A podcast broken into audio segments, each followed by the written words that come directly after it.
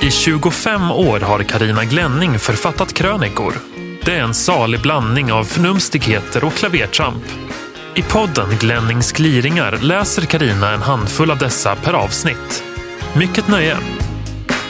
Välkomna till avsnitt 59 av Glennings gliringar. Idag blir det en, ett enda hopkok av blåmesar och häxjakter och grinkärringar. Det liknar en häxjakt. Man skäms som förälder. Det råder en häxjakt på lärare. Fria skolvalet är boven. Arbetsbördan är orimlig. Det kom väldigt många åsikter efter krönikan om föräldrar som på detaljnivå lägger sig i skolarbetet. Här är några av kommentarerna från er läsare. Anonym lärare skriver På Skolinspektionens hemsida kan man anonymt anmäla lärare till Skolinspektionen. Det finns till och med tips på vad man kan anmäla. Anmälningarna har ökat starkt. Många lärare är oroliga för att bli anmälda. Beteendet från elever och föräldrar liknar allt mer en häxjakt. Inte konstigt att lärare hoppar av eller funderar på att göra det innan det är för sent. Linda skriver i egenskap av förälder blir jag ömsom generad, ömsom klippt rasande på föräldrar som försvarar sina gullegrisar in absurdum. Det har varit väldigt uppenbart med föräldrars tillkortakommanden på föräldramötena. Det är nästan så att socialt beteende skulle behöva bli ett skolämne som ger betyg. Att kunna föra sig i olika sammanhang i livet är ju viktigare än att kunna spika ihop en trähylla eller sy en gosedjurskanin. Barbro, pensionerad lärare sedan 2000, skriver Förr fanns det föräldrar som inte bara såg till det egna barnet utan även andras. Kommunalisering och fritt skolval en stor olycka. Kerstin skriver ett första steg mot att få mer ordning är att läraren är på plats innan eleverna har lagt beslag på skolsalen. Läraren kan göra lektionen intressant genom att låta några elever i taget vara lärarassistenter för att få dem att förstå hur jobbigt det är att försöka lära ut något i en kakafoni av pladdrande barn och ungdomar. Avhoppad lärare skriver Många lärares arbetsbörda är orimlig, även utan besvärliga elever, föräldrar och rektorer. SB skriver Det speglar hela samhället. Det finns ingen hänsyn, respekt eller ödmjukhet alls. Bara jag och min familj ser, hör eller kommer fram så skiter jag i alla andra. Den fria uppfostran och åsikten att min unge får göra precis som den vill gör att samhället ser ut som det gör. En lärare skriver ja, föräldrarna är ett arbetsmiljöproblem i skolan. Fyra av tio lärare har blivit hotade av föräldrar eller elever med att bli anmälda enligt en undersökning från 2015 i tidningen Skolvärlden. En konsekvens av detta blir att många lärare drar sig för att ingripa i ordningssituationer i skolan. Lärare är rädda för vad föräldrar och elever kan utsätta dem för. En helt vanlig tillsägelse kan uppfattas som en kränkning och få katastrofala följder för läraren. Många rektorer har inte kompetens att hantera denna psykosociala arbetsmiljöfråga. Fia skriver vi har erfarenhet av extremt dåliga lärare som inte ser alla i klassen, går in för ett fåtal och bra betyg för dem. Det finns också lärare med så dålig svenska att eleverna inte förstår vad de säger. Andra låter klassrummen vara en cirkus för att de inte vågar ta tag i situationen. Det är dags att ta tag i rodret och visa vem som faktiskt bestämmer, det vill säga vi vuxna. Sluta curla och slå näven i bordet. Ge mer befogenhet till lärarna så att de kan säga ifrån utan att bli anmälda för kränkningar och hot.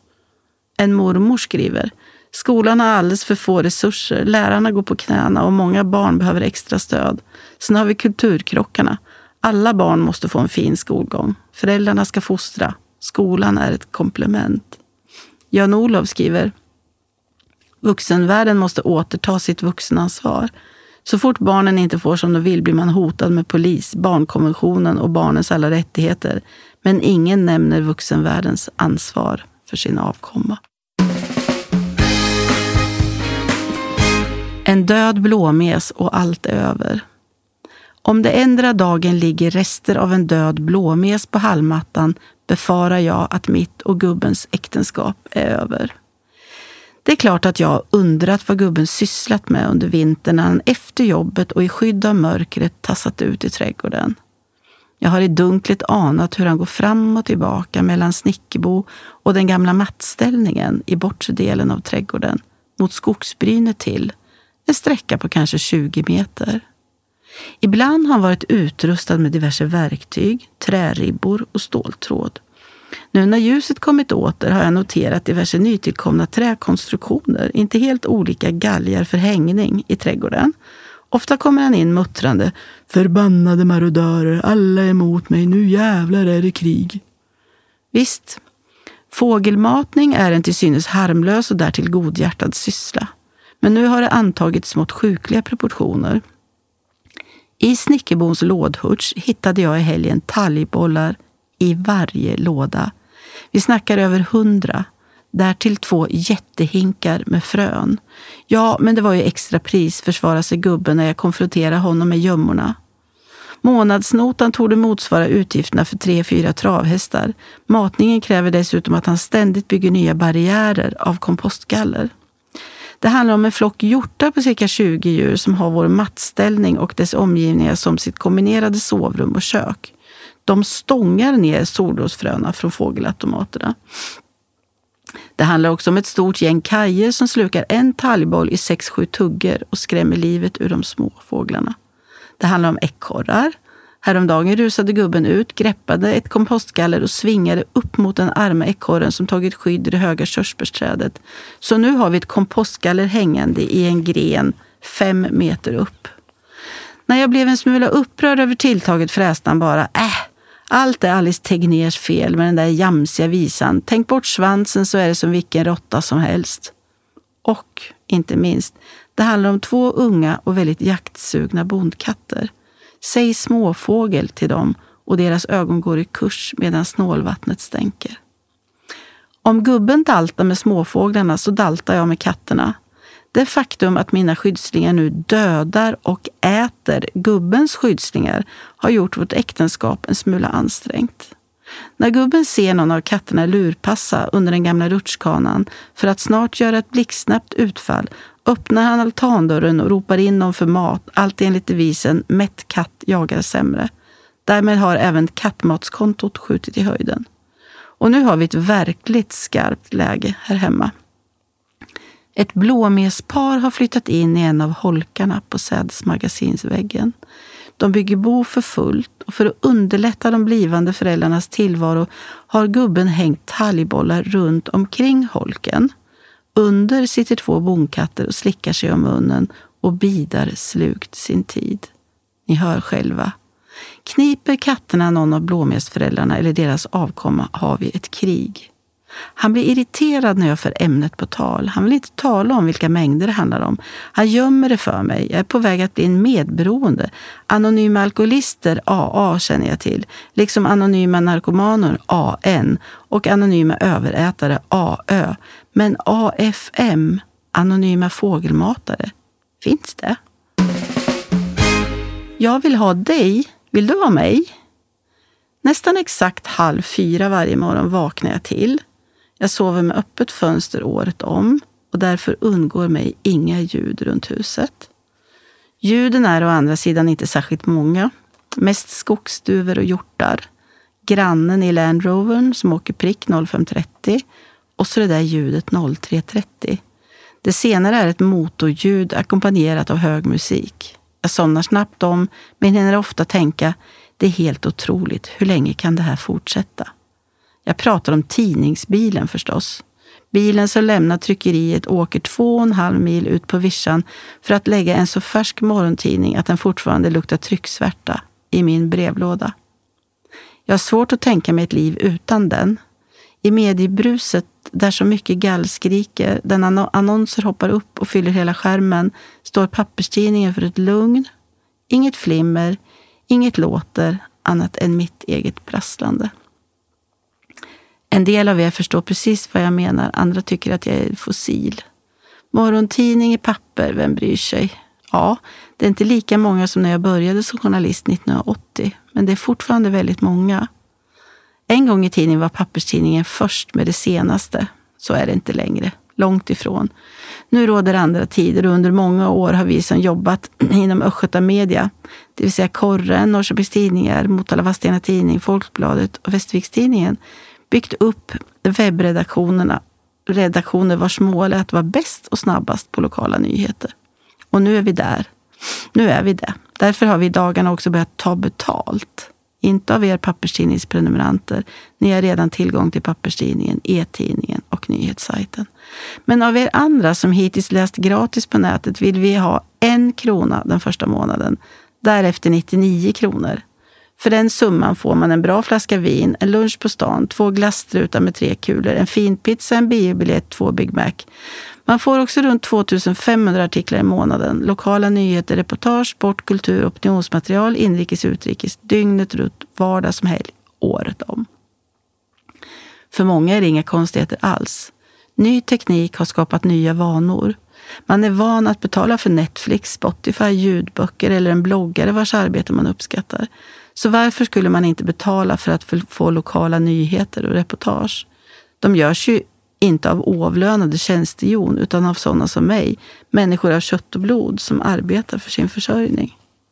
Andra är helt oförstående, skäller och gnäller och tycks tro att vi är ett public service-företag. De vill jag fråga, hur gör du med din veckohandling av mat? Fyller du kundvagnen och går förbi kassan? Hos frissan klipper du dig och sen bara går? Och var du själv nu än jobbar, gör du det utan lön på ett företag helt utan vinstintresse? En del av de arga försöker i sociala medier lära ut knep för hur man undkommer betalning av nätartiklarna. Undrar om de är lika tjänstvilliga när det gäller att hjälpa folk att stjäla i affärer. Tipsar de om var övervakningskameran sitter så att man inte ska åka dit. Nya vanor kräver nya arbetssätt. Vi äldre som lärde oss yrket under blysättningens tidevarv, då det fanns oceaner av tid, har fått lära om för att platsa även i en modern och supersnabb mediebransch. Jag är stolt över att jobba i ett företag som har haft förnuft att i tid lägga om kurs så snyggt, snabbt och bra. För vi är ju bra. Du som inte håller med lägger de tre kronorna som våra nyhetssajter dagligen kostar på någonting annat. Du som tycker att mitt och mina kollegors arbete är värt de där tre spännen. Du betalar. Eller också är du en trogen papperstidningsprenumerant och då är allt precis som vanligt. Hur som helst hoppas jag att vi hörs även nästa vecka och nästa och nästa. Om du vill så vill jag gärna.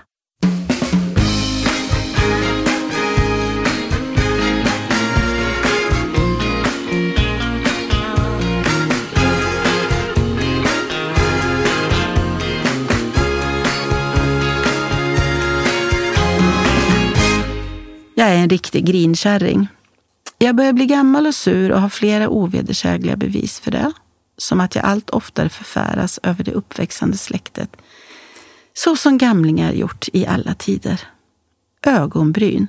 Här har man gått och svurit över och bekämpat mördarsniglar i sin trädgård, dessa slemmiga hermafroditer i över tio år och plötsligt finns de i ansiktet på varenda 20-årig tjej. Jag pratar om vår tids ögonbrynsmode. De ska vara grovhuggna, breda och sitta halvvägs upp i pannan. Det gör att mängder av unga tjejer just nu går ut och ser ut som fågelholkar, konstant jätteförvånade, som man ju gör när ögonbrynen hissas upp, men mest ser det ut som om de har fått två mördarsniglar slängda i nyllet. Tack. När togs det ordet bort ur svenska språket? Inga ungar tycks säga tack per automatik längre. Varför? Ses det plötsligt som ett tecken på undergivenhet, som något ålderdomligt och därmed otidsenligt som föräldrar struntar i att lära ut. Jag vet skolor som tvingas ha temaarbeten kring orden hej, tack och förlåt. Jag tycker tack borde sitta i ryggmärgen långt innan de börjar skolan och vara ett av de första ord Glina lär sig. Mamma, pappa, titta, hej, tack. När någon ger dig något eller gör något för dig så visar du din tacksamhet med ordet tack. Hur jädra svårt kan det vara? Obevakade övergångsställen. Bilister har skyldighet att stanna och släppa över gångtrafikanter vid obevakade övergångsställen. Det gör jag så gärna. Men om man är en frisk 18-åring kanske man kan tänka sig att korsa gatan aningen snabbare än en sengångare. Nej då. I ultrarapid och med snoken i mobilen hasar de sig över gatan. Jag måste stålsätta mig för att inte gasa högljutt eller köra på dem. åtminstone toucha dem lite med hälsenan en aning. Dessutom, om du använder en reflex så är det mycket lättare att jag ser dig. Chansen ökar att jag överhuvudtaget ser dig när du utan minsta blick åt sidorna kliver rakt ut i gatan. Bevakade övergångsställen. Snälla unga människor, man måste inte trycka för grön gubbe bara för att utrustningen finns. Det finns ingen lagstadgad skyldighet att göra det. Om du ser att du kan korsa gatan bekymmersfritt bara du väntar i tre sekunder tills närmsta bil kört förbi så kanske du kan avstå den där knapptryckningen. Då slipper nämligen tio bilar stanna, stå på tomgång långt efter att du gått över och förpesta luften med onödiga kväveoxider, kolmonoxid, kolväten, svaveldioxid, partiklar och lustgas. Kalasbyxor. Har ni sett att de där tjocka strumpbyxorna fått en renässans? Skillnaden är att förr satt de på små flickor med klänning. Nu sitter de på unga män som motionerar. Först kalasbyxor, det ser åtminstone ut som sådana, och sen ett par sportshorts ovanpå. Jag fattar ingenting. De ser ut som jättebebisar. Vart tog joggingbrallan vägen? Privatsamtal. Snälla, jag vill verkligen inte veta hur full du var i lördags, vem du låg med, hur mycket du hatar Nathalie eller var din senaste piercing sitter. Den typen av högljudda telefonsamtal i exempelvis en tågvagn är miljöförstöring. Ta lite hänsyn för böven. Eller sluta åtminstone gapa som om den du pratar med är lomhörd. För övrigt tycker jag att ni kan dra upp brallorna så jag slipper se era kalsongarslen. Sluta gå fyra i bredd när ni möter folk på trottoaren. Lägg av med att cykla på trottoaren, lära er rondellkörning, inse att alla inte uppskattar era sjövilda unga på restauranger och konserter, lära er handhälsa utan att näven känns som en död fisk och begripa att äh, sådär ja, nu ska jag krypa in under min sten igen. När det minsta blir det största. Det som för en ung och frisk är självklarheter kan för en gammal och skröplig vara himmelriket. Som att smeka en katt eller en hund. Som att känna doften av favoritblomman. Som att lyssna på den musik man tyckte om som ung. Som att få mänsklig värme och beröring. När jag som 35-åring vistades inne på US i två månader med ett mycket för tidigt fött barn fick jag vid utskrivningen frågan om vad jag längtade efter mest. Någon maträtt? Någon speciell plats? Att få sova i den egna sängen? Nej, det var att få känna vind mot min kind. En fjäderlätt ljum sommarvind som smeker ansiktet. Dittills hade jag aldrig fäst någon uppmärksamhet vid en sån smekning. Kanske för att den var så självklar, vanlig och inte extraordinär på något vis. Men det blev det nu. Det lilla kan vara det riktigt stora. I tisdags ordnade Linköpings kommun och Gamla Linköping för femtonde året en upplevelsedag för stadens gamla. Inbjudan hade gått ut till demensboenden och olika servicehus. Såväl de som hör till Lindlink som privata utförare, men också till gamla i eget boende. 250 gamla ville gärna vara med och spela tombola, köpa lotter, åka häst och vagn, klappa hundar, se veteranbilar, lyssna på en musikalisk resa genom hundra år av kulturarbetarna med band, gå tipspromenad och mer till. Det är en älskvärd satsning tycker jag. I den bästa av världar skulle många fler och kanske mindre upplevelsedagar erbjudas våra gamla många gånger per år. Det är de så värda. Min dotter provade att jobba inom äldreomsorgen, men det blev bara en sommar. Inte sällan grät hon på kvällarna, så rörd och tagen över att det var så lite de gamla blev lyckliga över, men också förtvivlad över att det var så svårt att få in de där lyckomomenten i ett pressat arbetsschema. När hon tog ut en gammal såg hon till att rullstolen defilerade förbi någon av Linköpings alla vackra planteringar. Såg till att vara i solen så mycket som möjligt och såg till att i smyg knipsa av en syrenkvist som den gamla kunde få sniffa på. Den dagen jag inte kan ta hand om mig själv längre önskar jag av hela mitt hjärta att det finns ett boende med personal som förstår vad jag blir lycklig av om jag nu är i stånd att förmedla det. Som att ha en spinnande katt i mitt knä ibland. Som att få äta mat lagad med kärlek. Som att få hjälp med att smörja torra fötter och ben. Som att dofta på en jasminkvist när min favoritblomma står i blom i juni. Som att få lite gott vin och lagrade ostar ibland. Som att någon har tid att hålla min hand. Som att få känna vind mot min kind.